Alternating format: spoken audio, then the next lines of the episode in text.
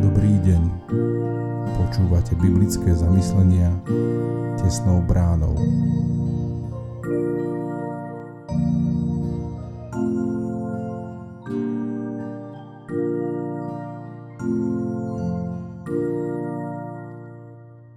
Dnes je sobota 8. oktobra 2022.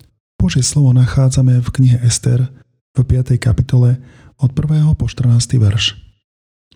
Na tretí deň sa Ester obliekla ako kráľovna a postavila sa do vnútorného nádvoria Kvárovského paláca oproti palácu.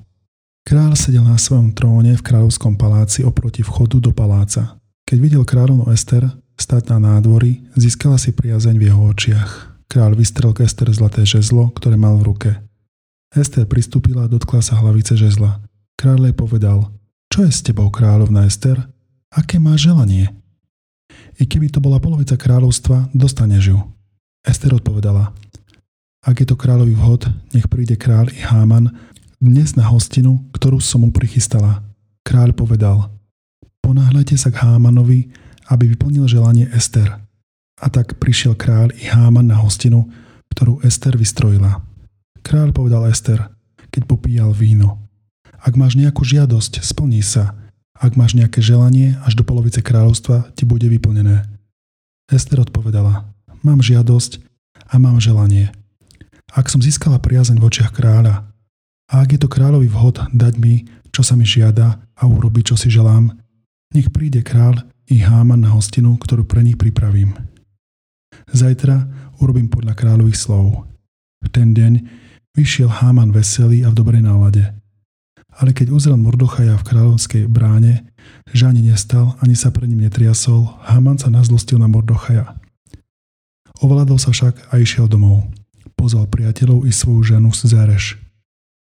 Potom im Háman porozprával o sláve svojho bohatstva, o množstve svojich synov, ako ho kráľ povýšil a ako ho vyzdvihol nad kniežatá a nad kráľovských služobníkov. Povedal ďalej. Ani kráľovna Ester nepozvala na hostinu, ktorú usporiadala nikoho okrem kráľa a mňa. Aj na zajtra som k nej pozvaný spolu s kráľom. Ale to všetko ma neupokojuje, keď vidím Žida Mordochaja sedieť v kráľovskej bráne. Jeho žena Zereš a všetci jeho priateľom povedali Nech urobia šibenicu vysokú 50 lakťov a ráno povedz kráľovi, aby na ňu obesili Mordochaja len choď veselo s kráľov na hostinu. Hamanovi sa tá reč páčila, dal pripraviť šibenicu. Kompromisy zabíjajú. Určite to poznáš. Urobíš niečo zlé, až to tebou zatrasie. Boží duch ti vraví, vyznaj to na kolenách. Ale diabol všetko relativizuje. Nechaj to tak. Nebolo to až také strašné. Robí to predsa veľa ľudí. Osobne som už žiaľ často zvolil tú druhú možnosť. Dôsledkom zlého rozhodnutia strácame citlivosť na hriech a veci, ktoré sme predtým odmietali, sa nám už nezdajú také hrozné. Diabol nás tlačí viac a viac do bahna hriechu, samolúbosti, pýchy a kompromisov. V podobnom chaose žil aj Háman z dnešného textu. Bol zahľadený do seba a mal pocit, že môže všetko. Veď mal moc a veľký vplyv.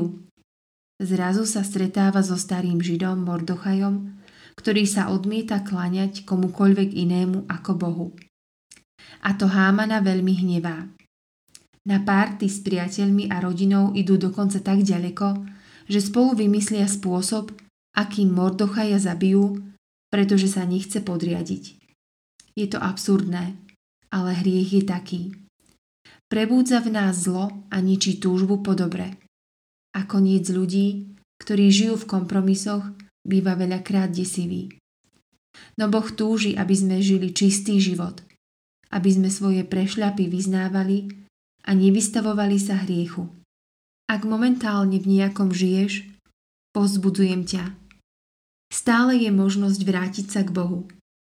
On nás vždy prijíma s láskou a otvorenou náručou. Zamyslenie na dnes pripravil Ladislav Ondko. Modlíme sa za cirkevný zbor Senné.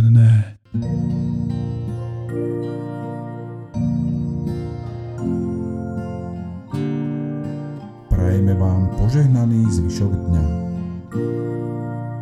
Počúvali ste biblické zamyslenia tesnou bránou.